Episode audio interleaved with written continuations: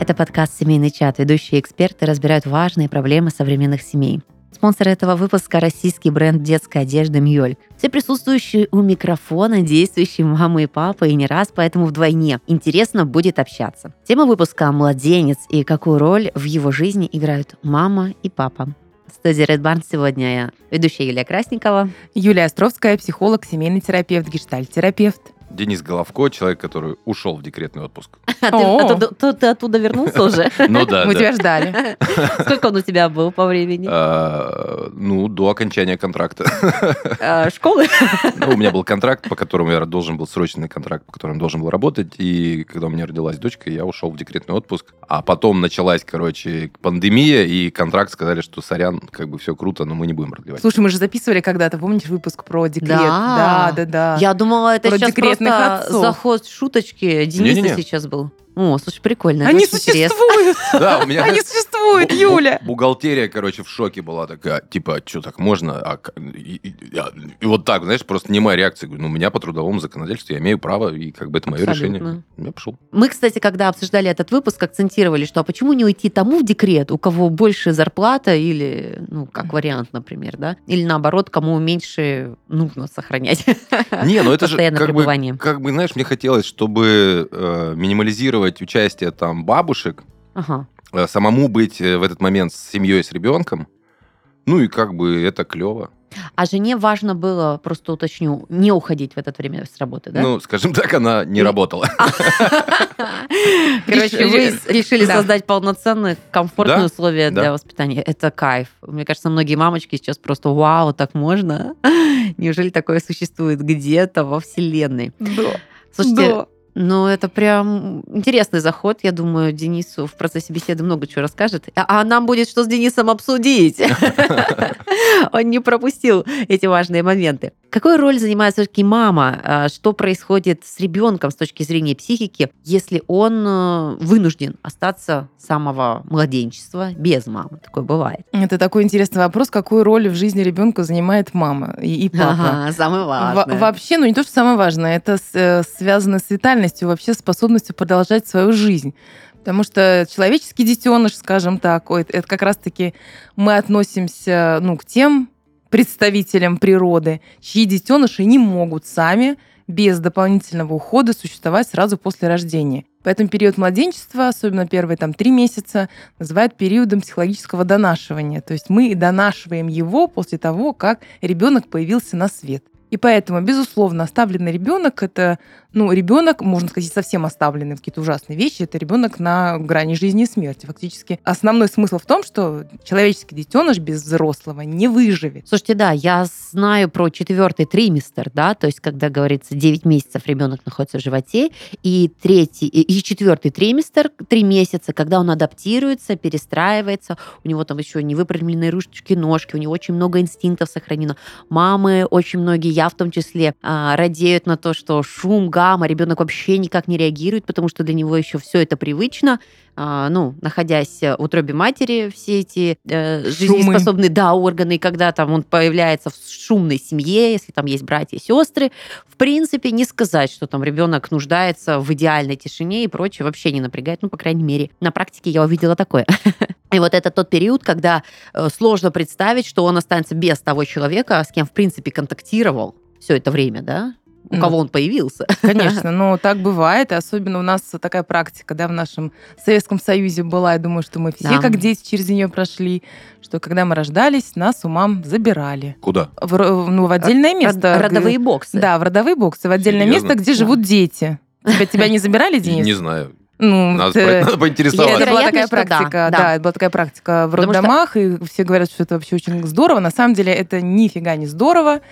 Э, Ребенок очень много чего лишается. Вот это кормление по часам. На самом деле, поэтому и говорят психоаналитики, что наше общество все поголовно травмировано, друзья, потому что у нас самые-самые первые часы нашей жизни ну, прошли не так, как следовало бы. Да, если в наше материнство выпала такая э, участь, что мы еще можем повыбирать, например, отдать в родовой бокс, да, вот сразу после рождения, чтобы тебе была, возможность поесть, поспать и так далее. То есть это этим обусловлено, что маме нужно восстановление. Поэтому давайте ребенка заберем, мы даже покормим, если он проснется, потом тебе принесем принесем, все равно у тебя там молозиво, молоко еще не пришло, надо сыто, сыто много кормить, но это не так. Вот, и, допустим, если сравнить это с родителями а, поколения, вот, допустим, моих, то там без вариантов. Ты рожаешь, тебя сразу забирают. То есть там нету такого, что типа я хочу с ребеночком полежать, там, или где наш золотой час, когда мы должны там друг дружке привыкнуть, ребеночек должен понять, что мама здесь рядом. Такого не было. То есть увозят сразу, моментально. Более того, допустим, у моей мамы была кесарева, да, то есть операбельное рождение. А, в таком случае ты с ребенком на неделю расстаешься. И тебе приносят там сколько, несколько раз. С кем, она, с кем она рассталась? Со мной. Юлечка со мной. Но мы потом воссоединились. Я понимаю, да. Несколько лет э, психотерапии. И все, счаст... и мы компенсировали те 7 суток, которые были на расстоянии. Вот. Но это как формат был. А, сейчас очень много поднимается литературы, и я согласна, мне она кажется логичным. Э, ну, логичным, почему так происходило, потому что в советское время растили рабочего человека, который в два месяца своего э, после рождения ребенка должен был выйти на работу. А если это такой тактильный э, ребеночек, там и у мамы чувства проснутся, и контакт у них наладится. Ну как она своего детеныша, вот, ну это психологические травмы, мне кажется, да? Вот, поэтому сразу привыкаешь по режиму, ребенок плачет, как говорят, тренирует легкие, конечно, почему нет? Орет на всю больницу, тренирует, разрабатывает. Типа это очень полезно, вот это а, обусловленная ну, да. медицина, очень, очень полезно, очень. Ну так было, сейчас-то мы же все знаем знаем. Да сейчас похожая ситуация на самом деле. Это вообще некоторые мамы говорят, забирайте. Нет, серьезно, в роддоме ты находишься, и такой, заберите, пожалуйста, Но я это, хочу наверное, поспать. который там второй, третий ребенок. Нет, это от нехватки информации, когда а. мама не до конца понимает, что это сильно очень важно, да, mm-hmm. она пережила очень тяжелый период, э, разные ситуации бывают в родах, вот, и она понимает, что сейчас, может быть, у нее вообще отвращение от ребенка. Ну, чисто на психологическом уровне, э, дайте мне просто, дайте мне меня, хотя бы на несколько часов, вот, поэтому все очень даже интересно про вот это Мне кажется, что вот эта история как раз с родами, она у женщин запускает такой природный заложенный механизм, который, ну, никак вообще ничем ты не изменишь. Это где-то там на уровне клеток э, подсознания, ну, что ты должна взять ребенка, приложить его к груди. То есть это да, даже ты читала книжки какие-нибудь, ходила на лекции или не ходила, ты все равно сделаешь так, как заложено в тебе природой. Кажется, нет. Так. Если не вмешаются в твой процесс. Не, нет, на самом деле у нас давно вот процесс природный, все вмешано, скажем так, да. да? И мы так живем-то больше из головы, чем из каких-то своих ощущений. Часто. И женщины в, родах то же самое. Вообще никакой гарантии, что женщина после родов полюбит своего ребенка. Тоже никто эти гарантии не дает. Я такой легкий фанатик материнства. Мне очень... Легкий? Легкий. Легкий. Ну, уже не очень, скажем так, уже чуть-чуть Ну да, я поднабрала вес уже третьей беременности. Вот, но, к слову сказать, что мне сильно близко все то, что природно, все, что откликается, все, что имеет связь с ребенком. Ты понимаешь, что мама она прям крутая, она знает, она чувствует, она понимает, она может даже иногда перевести. Вот, не какие-то симптомы болезни, а непосредственно психологическое состояние ребенка, да? Но при этом, при всем, а, даже сейчас, даже в 23-м году, находясь в роддомах, общаясь с роженицами, ты прекрасно понимаешь, что далеко не все слушают себя, э, стараются изучить эту информацию. Очень многие все равно доверяют людям в белых халатах, у которых есть определенные э, протоколы, где если у тебя там первые 2-3 дня нету молока, а его не будет, потому что у тебя только молозиво, и то, что ребенок теряет там 100-200 грамм, типа это ок, ну, он испытал легкий стресс, он отсыпается, например, да, то есть, ну, разные моменты бывают, если все хорошо прошло.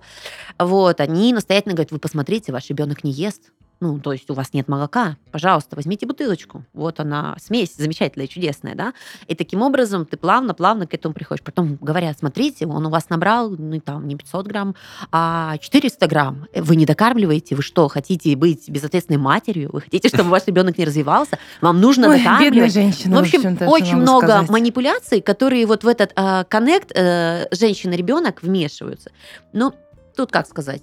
Но потом, Надо женщ... Но потом женщина выходит из роддома все-таки и попадает... Кстати, да, хороший вариант. Да, все-таки она выходит, выходит из роддома со своим новоиспеченным ребеночком, младенцем. И знаете, что я вам хочу сказать? Я хочу вам сказать, что люди, в принципе, по своему незнанию, правда думают, что вот этот младенческий возраст, он, ну, да что он там понимает? Он да. не понимает, он все время спит. Ну вот как будто что-то очень неважно. На самом деле это один из самых важных периодов жизни человека. Это тот период, когда, ну, человек новый, новоиспеченный, новорожденный, он вообще так с помощью своей мамы начинает, ну, вот так потихонечку приходить в этот мир по-настоящему понимать, что с ним происходит, ну как, немножко телесно откликаться. Не то, что понимать, телесно откликаться больше. И здесь, ну, самая идеальная позиция вообще по отношению к такому, на к ребенку, ну, вот, это вот, э, вот такой, знаете, слава богу, ты пришел. Вот прям вот, вот когда все-все-все-все-все радуются, все-все-все ждали, когда вот что-то такое теплое, мягкое, вся большая семья, весь этот прекрасный мир меня ждет. Вот с этим ощущением вообще э, желательно ребенку появиться на свет и жить дальше. Но у нас, как мы знаем, бывает все совершенно не так. И прекрасный Бенджамин Спок, в кавычках, который ну, предлагал нам детям, чтобы они прокричались, и оставлял, оставляли детей в темных комнатах. Знаешь, Юль, да? Да, конечно. Вот. Но на самом деле это вот такой важный-важный период, в котором закладывается вообще все. Закладывается базовое доверие к миру, закладывается то, что мои потребности слышат, видят и пытаются, пытаются угадать. То есть что мама делает? Мама не знает, о чем плачет на самом деле. Ей сложно сразу понять. И она ищет. И вот это важно для младенца, для его психики, что кто-то большой, родной, теплый ищет, как ему помочь. Оказывается рядом в тот момент, когда он же не, не воспринимает там, что ой, я описался, там, да, мне плохо, или я голодный. Просто какие-то сигналы от своего тела он сам не может распознать, просто что-то очень некомфортное. И он начинает кричать, а мама как раз-таки тот взрослый человек, который большой, который пытается угадать, что с ним происходит, и удовлетворить его потребности. То есть такая всегда рядом.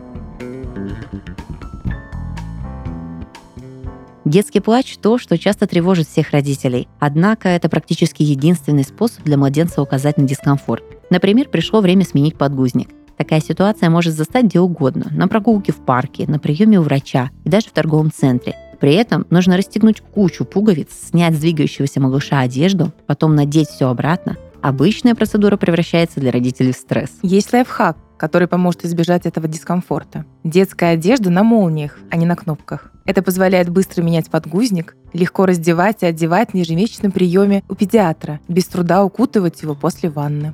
Наш спонсор – бренд Мьёльк, как раз создает такие комбинезоны в стильном дизайне. Мьёльк – это одежда, созданная мамами для максимального комфорта малышей и удобства родителей. Бренд производит продукцию в Санкт-Петербурге полностью вручную. Ткани и красители не содержат вредных для здоровья веществ и аллергенов. Они полностью безопасны для детей с самого рождения. В ассортименте Мьёльк более двух с половиной тысяч позиций. Комбинезоны, боди, ползунки, пеленки, шапочки и нагрудники. Все вещи устойчивы в носке, тянутся по фигуре, сильно не мнутся и хорошо сохраняют цвет после стирок. А значит, одежда долгое время радует родителей и малышей, что подтверждают более 50 тысяч отзывов на маркетплейсах. По промокоду FAM15 вы получите 15% скидку на все товары бренда в интернет-магазине miyolk.ru.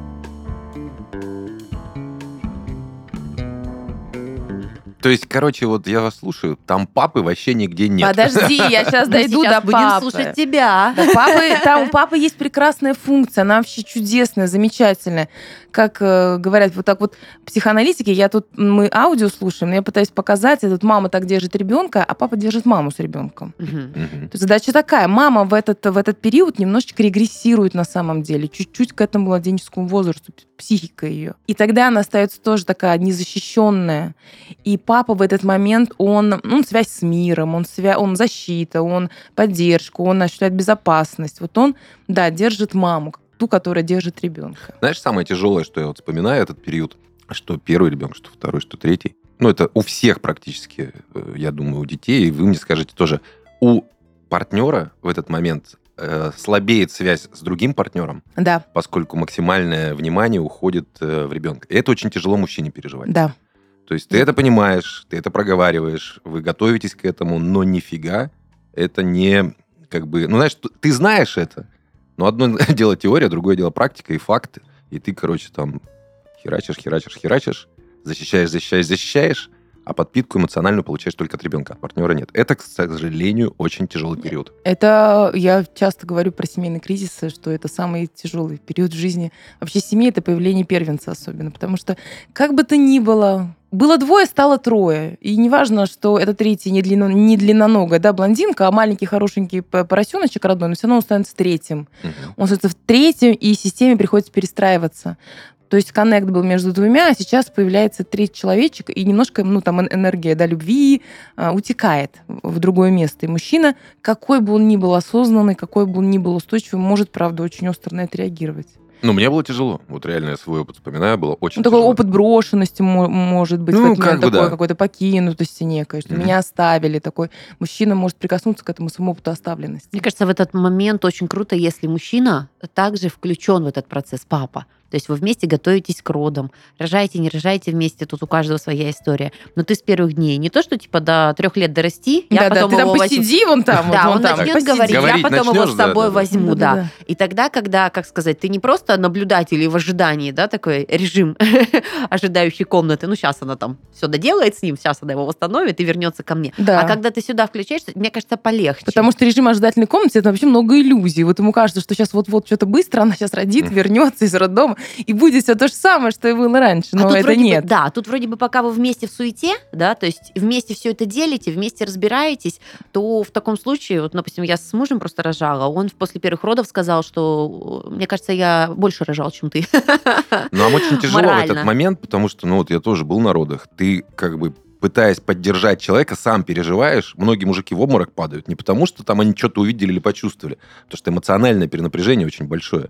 То есть ты как бы поддерживаешь человека, еще самому надо поддерживать. Смотри, чтобы доктор там не закосячил, не дай бог. Абсолютно, да, ты- потому что женщина отключается, и ты Мгм. понимаешь, что ты на вот на страже всех этих порядков, не обидели, все вовремя сделали, не забыли. Вот, и я могу сказать, что, допустим, в нашей ситуации это еще и физически большая была нагрузка, потому что первый пе- период, ну, первые роды, они обычно очень долгие, все эти массажи, все эти вот пока повиснешь, то есть ты вообще не напрягаешься, это твой, а, твоя поддержка, мне ж тяжело, так что терпи все, что я придумаю. Вот. А физически очень тяжело, да. Я прям помню, да, что отходил. Но а, это очень позитивно сказалось. То есть мы понимали, что этот этап сложный, мы вместе. И потом, когда ребенок родился, у него не было такого, что ну да, мама, я его там боюсь. Нет, он не боялся, он первый взял, все там Ну, такая же история. под контроль. Это классно. Ну, мне кажется, это очень круто. Тогда мужчина, да, ну не остается в иллюзиях, а как это вообще Мгм. бывает. Он как-то Мгм. более приближен к, Мгм. реаль- к реальности, и, но немножко есть возможность понимать чуть больше, чем. Ну и ребенок, он же тоже а, и интуитивно, и энергетически считывает. Во-первых, это знакомый ему человек, не только по крови, но и общение, контакт был, да, на протяжении всей беременности. Ну, и вот после он встречает этих людей уже вот вживую, грубо говоря, и легче, наверное. Но все-таки, конечно, основным человеком в жизни младенца остается мать, как так или иначе. Конечно, есть Потому такое. что это такой первый период слияния с, с, эм, то есть э, фактически младенец не воспринимает мать как отдельное существо. Мгм. То есть ну, это- come on, он, он у тебя жил внутри. да, да, да. Для, не- Нифига себе, да, да, да. какой Для него, отдельно. для него это продолжение его. И вот когда это продолжение его такое не очень стабильное, да, небезопасное, конечно, здесь и начинаются такие, ну, как у нас говорят, довербальные травмы различные могут возникать именно в этот период, потому что нет такого, что ребенок что-то не понимает, ребят. Я хочу, чтобы вот все вот это сейчас услышали и понимали, потому что психика формируется в этот, начинает уже формироваться, ну, в этот период, в этот процесс, и у ребенка много потребностей. Потребности в телесном контакте. В, кстати, в этот период формируется и сексуальность вообще взрослого человека. Как его держат, как его обнимают, как вот этот контакт тела к телу, всегда ли отвлекаются на его потребности, ну, как с ним разговаривают. На самом деле мама может быть очень функционально хороша, четкая, хорошая, вот все знает, как правильно, берет. Но если, например, мама эмоционально недоступна, мы много говорим сейчас о том, что есть такая послеродовая депрессия, да. И если мама эмоционально тоже недоступна, это тоже, ну, правда сказывается на ребенке. Я согласен абсолютно с тем, что тут э, история не только про какие-то Помыл, фи- покормил, да, да. помыл, покормил. Очень важна энергия, вот, Да. которую ты даешь ребенку. И это мы не помним там себя, наверное, лет до пяти. Ну, До трех. До Я трёх. до трех. до трёх, прям вот три Да. с половиной помнишь, что Три с делать. половиной я помню, просто там был такой случай, ты это не забудешь, поэтому помню. В детском садике играли в докторов. Ну, почти. Ну вот, ну, короче, я к тому, что я, например, э, помню, как у меня, ну, то есть я держу ребенка, там, пытаюсь укачать, плачет, жена берет, плачет. Старший сын приходит, берет на руки, она на него тык, и все, и замолчала. И у них очень крутая связь до сих пор. То есть они вот между Да собой когда-то там, вот он ее укачивал, и вот у них прям, они как-то друг друга прям чувствуют эмоционально. И собака точно так же, когда пес, э, мы при- при- приехали домой, пес пришел, понюхал ногу там, лизнул что-то, вот, и они тоже как-то так коннектятся. Поэтому я очень, ну, как бы считаю важным элементом понятно, что ты там как бы должен работать, там ходить на работу, там зарабатывать деньги, но если ты как папа можешь позволить себе чуть больше контактировать с ребенком, не только там жопку мыть или там э, кормить или еще что-то делать, а вот просто больше, ну как, я не знаю, я говорю, по-моему, что вода мокрая, земля круглая. Да, да понятно, что ты так говоришь, но мы же говорили, и ты об этом говоришь, что ну, происходит по-другому. Происходит то, что система выдавливает отцов в этот период, к сожалению. Прям вот семейная система, она выдавливает. Конечно, и мать должна быть в этом смысле, но более-менее грамотной и привлекать, если он привлекается. И тогда чуть больше усилий придется отцу тоже делать, чтобы увлекаться, потому что, ну, вот эта одинокость отцовская первого года жизни. Про мать, что иногда и мать играет роль отторжения. То есть вот мать, которая все знает, бывает. все умеет, да. сразу расставляет границы. Ты почему так взял? Ты почему Это вот очень эти частая вещи? история. И такой, а, ну ок. И И отец самоустраняется.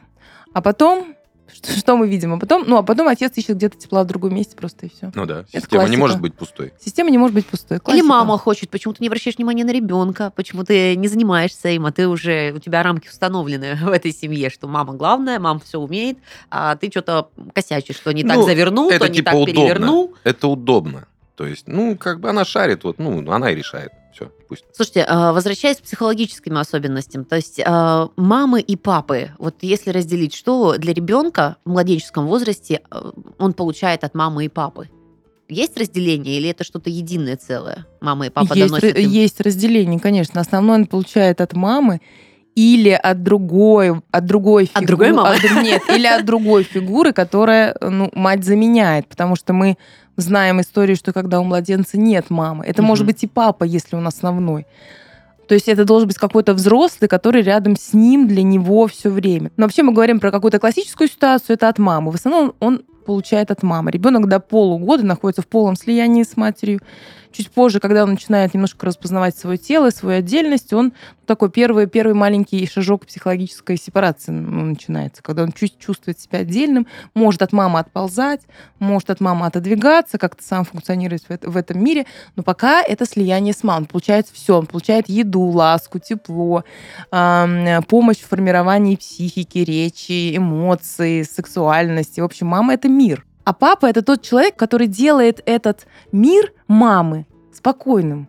Вот чтобы мама могла выполнять все эти функции основные, которые в процессе, ну, которые в этот период слияния необходимы, ну, как завершенная, завершенный процесс развития. То есть есть у каждого периода свои задачи развития. И чтобы мама помогла ребенку завершить эти задачи, там, напитаться безопасно. Зна- Знаете, есть такая прекрасная, вот сейчас мы очень часто психологи об этом говорим, такая базовая безопасность.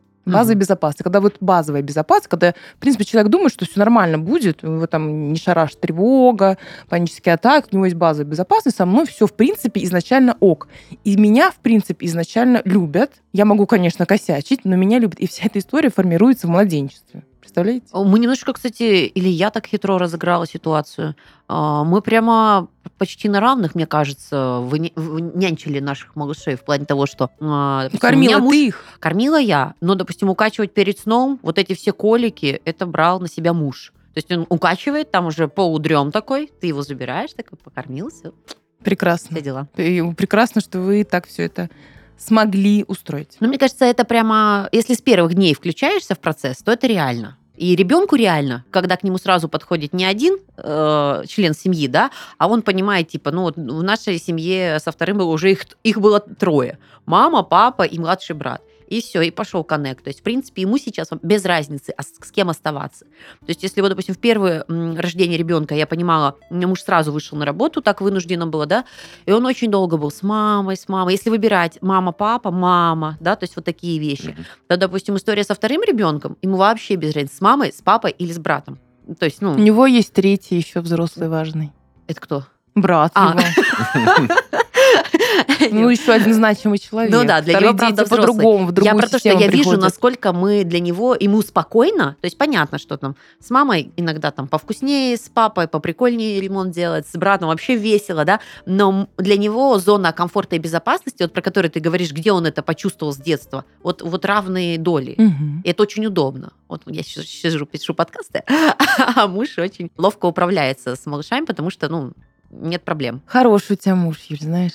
Ой, да. Так тепла Но, много у меня к нему мы тоже, когда ты кстати, про к этому говоришь. пришли, потому что во второй беременности он прям прям осознанно брал отпуск, чтобы был вот этот хотя бы минимум месяц первый, то есть на помощь. Ну, э, ты такой типа понял, что это очень важно. Я такая поняла. Очень важно быть не одной. Вот. Быть и- не одной, правда. Да-да-да. И такие вещи как... Но это практикуется мне. Я вот смотрю среди знакомых целенаправленно, кто в положениях, они прям планируют отпуск, чтобы папа как хотя бы по работе, у него была возможность на этот месяц быть с семьей. Да вообще сейчас институт от- отцовства, я не знаю, Денис, так согласишься ты со мной или нет, но как немножко стал более укрепляться. Да, мужчины, я же тебе говорю, мужчины готовы.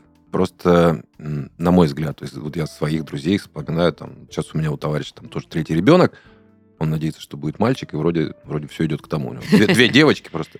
Вот, э, мужчина менее защищен юридически в случае там каких-то историй, разводов и прочего, да, и институт материнства у нас, он вот он святой и как бы Ну да, существует, и поддержан всё с- там со социальными и всех другими сторон. институтами. А как бы история пап, она менее как бы, ну, наверное, может, это не надо, это должно быть так. Типа папа сам по себе знает, что он должен защищать, охранять и прочее, прочее. Но я не знаю ни одного папу, который бы сказал, да ну нафиг, я пошел там на работу. Все кайфуют от того, что они проводят время с детьми. Понятно, есть сложности, там жена, короче, что-нибудь загоны, какие у нее э, детеныш обкакался, там на кухне еды нет, там еще что-то, и куча всех этих траблов, но как бы они все компенсируются эмоциональным кайфом, когда ты берешь ребенка на руки. Это самое вот такое вот прям святое, кайфовое чувство от того, что вот, ну, вот у тебя вот появился новый человек. Да, папа, безусловно, ну, важный человек в жизни ребенка. Я ни- никак ну, не имею никакой возможности это обесценивать, да, из чего бы вдруг. И еще у папы есть такая очень важная функция, если мы говорим про психическое развитие психологическое здоровье человека. Когда ребенок вот так, это уже не про младенцев, чуть позже подра- там, подходит к годам к трем. Вообще папа это тот человек, который м, помогает ему сепарироваться от матери. Ой. Да. Да-да-да. Кстати. Да, папа это тот человек, который помогает ребенку сепарироваться от матери. Он как такой приходит и говорит, ну, метафорично, да, все, come on, за- закончили, я теперь тоже тут хочу появиться в полной мере, там, пойдем с тобой там гулять, пойдем с тобой. То есть человек, который показывает мир, это как окно в мир для ребенка. То есть мама это окно вот так, какое-то тепло, уют, а папа это окно в мир. Пойдем я покажу, пойдем я сделаю, давай будем пробовать, давай будем это. Это он помогает. Вот этой, вот этой дяде, мама и ребенок немножко разойтись. Ну, и это, это хорошо, нормально, это прям правильно. Вот у меня есть тоже подозрение, что когда два родителя функционируют прям как полноценные мама и папа, они очень даже благотворно влияют на здоровую психику ребенка. Представляешь? Ну да, А, потому а- что что там, вода мокрая? да, Просто да. когда ты а, мама и понимаешь, что на тебе сконцентрировано все, да, ты и мама, и папа, и добытчик, и, все, все в одном лице, вот эта вот многоролевая задача, допустим, ты иногда понимаешь, что сейчас ты не можешь себе позволить, потому что сейчас воспитательно, еще что-то. А когда ты полноценная мама, ты можешь паниковать, ты можешь быть курочкой на сеткой, ты можешь быть кормилицей, ты можешь быть эмоциональной, ты же, опять же, женщина, да, но ты знаешь, что у ребенка есть и папа, и он видит адекват восприятия, да, допустим, ну вот, э, к слову, у меня ребенок любит всякие экстремальные виды спорта, я просто ухожу с площадок, я не могу. Да, кстати, я вот эту историю я твою сама вспоминала нервничаю. сейчас. Ты я говорила про это. ребенка да-да-да. готова дергать, пойду- ну потому что меня аж И вот готова колбасит. держать его и не давать развиваться Да, этому прекрасному да. человеку. А папа по-другому. Да, и папа говорит, иди домой. Да, правильно. И я такая, хорошо, я пошла. Окей. Потому что я понимаю, что вот это смотреть я не могу. Это А его задача, может, это его задача. круто. У меня старш, старший, ему было сколько, месяцев 9. У жены была истерика просто. Мы были в горах. Я взял ребенка и поехал на сноуборде с ней. Боже, А- а- сейчас истерика начнется у меня. Прям Она здесь, вообще там просто был... ну, я, я очень хорошо катаюсь. Я прекрасно контролирую ситуацию. На горе никого не было, кто мог мне создать проблему, да? То есть я проехал небольшой участок на руках, потом поставил человека на доску между ног, ну, как бы придерживая, так чуть-чуть проехал. В итоге у меня получился тип, который катается на лыжах, на сноуборде, все ему нравится, все он может. И я дал ему возможность, а ты, типа, потом сам выбирай, что тебе больше будет нравиться. Но у жены была тогда просто... Она чуть ли не побежала за мной. Конечно, потому что 9 месяцев, они еще очень... Она как, она как, как будто бы ты с ней, с младенцем поехала. Она это так могла воспринимать. Ну, да. Я могу это прекрасно понять в этом смысле, да. Но я считаю, Там что... инстинктивный страх за да. свое потомство. Вот этот страх, короче, у женщин, его очень тяжело перебить. Он и... естественный, его Он естественный. почти невозможно перебить. Особенно И в 9 очень- месяцев, И ну, до очень года, как круто, что минимум. папа занимает полноценную роль. Не когда папа, ой, давай я его прокачу. Не-не-не, ты что, он маленький. А, ну ладно, хорошо, ты все порешала. А когда прям папа и мама равные партнеры. И ты такой говоришь, Я несу за это да, ответственность. да, да, то есть потому что а, это очень круто. Вот, допустим, я рада, что мой ребенок и в другой сфере развивается со мной. Вот будь это моя зона ответственности, нас бы там не было. Но я бы просто понимала, я не знаю, мне обкалываться чем-то, еще что-то. Но я не могу на это смотреть. У меня вот начинается вот Ну, эта м, атака, и ты ничего с ней не можешь сделать. Вот, допустим, есть еще у меня, знаешь, какой пример. Есть у меня друзья, которые э, в Благовещенской в станице живут, кайт-школа у них. И вот э, когда Ксюха была беременна, они жили там, на море, кайтинг, все это как бы понятно, по естественным причинам был прекращен. Но когда ребенок родился, она такая, блин, хочу типа вернуться быстрее в форму. И она гуляла с ребенком по морю и вот качала им руки. Знаешь, то есть, ну, как бы, ну, типа, чтобы быстро руки там пришли в форму, и, короче, потом... И их дети катаются на скейтах, там, на кайтах, на лыжах, на сноубордах. Ну, они оба понимают, что это такое. То есть, они и детей точно так же начали приучать. Э, То есть, они понимают уровень там своего профессионализма, понимают опасности, и как бы оба разделяют одну историю. Когда один, условно говоря, катается, а другой нет, конечно, ты будешь там истерить, паниковать, и это тоже понятно. Но мне кажется, что нужно максимально ребенку давать шанс попробовать что-то новое. Нельзя ограничивать. это, Ну как, хрустальный мир такой вот вокруг него создать там. И нам бабушки говорили, всё время, у вас дома собака, ребенку это плохо там. Я говорю, да наоборот, собака, это даже педиатр сказал, собака укрепляет иммунитет ребенка. Наличие вот этих вот как бы в системе там каких-то шерстей, возможных вирусов укрепляет иммунитет. Точно так же и все истории, связанные там с тем, что ребенок что-то попробует, там не получится, набьет шишку, в дальнейшем будет легче. И это надо нормально воспринимать. Что Денис так говорит, что мне захотелось родить, понимаете? Ну, когда-нибудь, в принципе, да. Нет, это очень круто. По Ну, классный опыт, правда, такой откликается И мне. видишь, э, Денис, тут не про то даже, что у всех будет такая история. Это же мы своему потомству передаем опыт. Мама свой, папа свой. И если семья максимально прокачанная, спортивная, конечно, и дети там просто с рождения вот в этом всем, да. То же самое, если разделение, это тоже классно, что ребенок может взять. Почему всегда говорят, мне нравится эта фраза, я тоже разделяю, что наши дети должны быть лучше, чем мы. Это правильно. А для этого не надо им пихать в голову свой холодец. Абсолютно. Абсолютно. Вот. э, но вот в моем случае, э, эмоциональном, э, я просто понимаю, что очень круто, что есть папа. Ну вот, ты Мгм. просто отдаешь, э, и ну, нельзя жадничать, н- н- нельзя свое всевластие распределять на... Ни на в коем всех, да. случае. И я как пример говорю, что да, вот это круто. Потому что если бы роль папы досталась мне, ну, это совсем другие бы дети воспитывались, рождались. И я могу даже сказать, знаете, э, вот мужчины в воспитании, я смотрю и понимаю, что ему намного некоторые вещи легче даются, чем мне. То есть э, ночью встать, покормить, еще какие-то вещи перекрыть, вообще ноль проблем. Ну, может, инстинктивно, может быть, ты просто вот, ну, вот любовь тебя мотивирует, да, когда плачет малыш, ну, как ты на него злиться будешь. А с точки зрения там погулять, собрать, вот это вот все, еще там взять все, что он хочет. Я терпеть не могу вот эти сборы. У меня муж так это молниеносно легко делает, то есть, ну, вообще просто. Я сейчас еще раз захочу родить. Прекрати, пожалуйста. Нет, я просто понимаю, что реально а, для мужчин иногда это далеко не те задачи, которые кажутся нам сложнее. То есть, ну вот, вот и прям когда это балансировка, да, мы же возвращаемся опять же к теме э, роль мамы папы, э, что дает мама, что дает папа, насколько вот этот вот э, тандем э, удачнее или нет э, взаимодействует, что мы прекрасно понимаем и очень часто говорят, особенно э, по статистике нашей страны у нас, что растят мама-бабушка или очень много У нас, одиночек. да, растят однополые пары, мама и бабушка. Да, да. Вот. э, И тем не менее, там тоже вырастают полноценные люди. Просто очень сильная большая нагрузка ложится на маму, которая должна.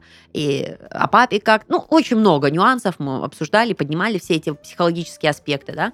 Сегодня у нас такая просто картина маслом. Ой, да. Максимально позитивная тема, когда Мгм. и мама, и папа включаются в роль воспитания младенца Я первого так года думаю его сейчас, жизни. ну, как-то про ваши опыты, да, и думаю, еще сколько тогда доверия, ну, партнеров друг другу. Это- Ну, да, Однозначно. правда, Да. должно Знаешь, быть. мужчина может впасть в инфантилизм, и потом женщина скажет, что у меня два ребенка, один от мужа, другой от свекрови, знаешь. Бывает такое, Такая безусловно, да, мы такие все истории знаем. Я могу сказать, что я даже мужу всегда доверяю больше, чем маме. А, По одной простой причине, потому что он весь этот путь знает. он э, такой, знаете, прокачанный в наших э, там каких-то э, информационном пространстве, которое мы потребляем, да, и что-то выбираем. И, допустим, я, когда оставляю с мамой детей, я всегда переживаю, чтобы она там не устала, чтобы, ну, на каких-то сложностях не столкнулась, что у них там всегда прихожу, как вы там? Когда я оставляю детей папе, вот вообще, вот как себе, вот честно, как себе. То есть ну, это знаю, его же дети, потому что. а, ну да, и я знаю, что он точно так же все потребности перекроет Такие необходимые. же, как и твои. Да, мне очень нравится эта позиция. Абсолютно. Ну что значит, да? Это последняя история, когда была, э, мы выходили из машины, и Паша такой говорит, ты взял, а я говорю, ты взял памперс? Он такой говорит, нет, ты же мать. Я говорю, что значит мать? Мне памперсы не нужны. Это памперсы нашего ребенка. Ребенок общий. Что значит? Я мать, а ты отец. Да, я помню как-то, ну, когда я там уже была в разводе, и мой бывший муж повез девчонок отдыхать, и мне все говорили, Юля, а ты не боишься отправиться? Я говорю, что не бояться? Ну, отец. В смысле? Ну Ну, да. ну как-нибудь да справятся? Ну как-нибудь они там сами коряво да помоются? Ну что, что я должна бояться? Это очень круто. Вот Говорю, это очень нет. круто.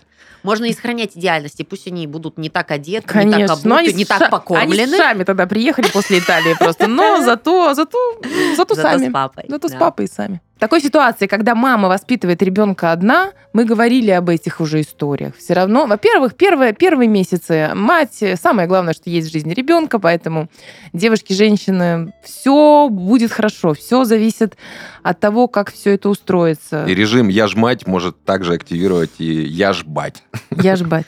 Это очень крутая тенденция. Мне очень нравится, что наши современные реалии и даже вот такой формат законодательства позволяют уже маневрировать, да, что где-то онлайн-работы, где-то проектная деятельность, где-то вот такие вещи, которые, ну, действительно, мужику позволяют не просто вот пахать, пахать, пахать, да, чтобы содержать семью, а какие-то и нововведения вот в семейный этот уклад.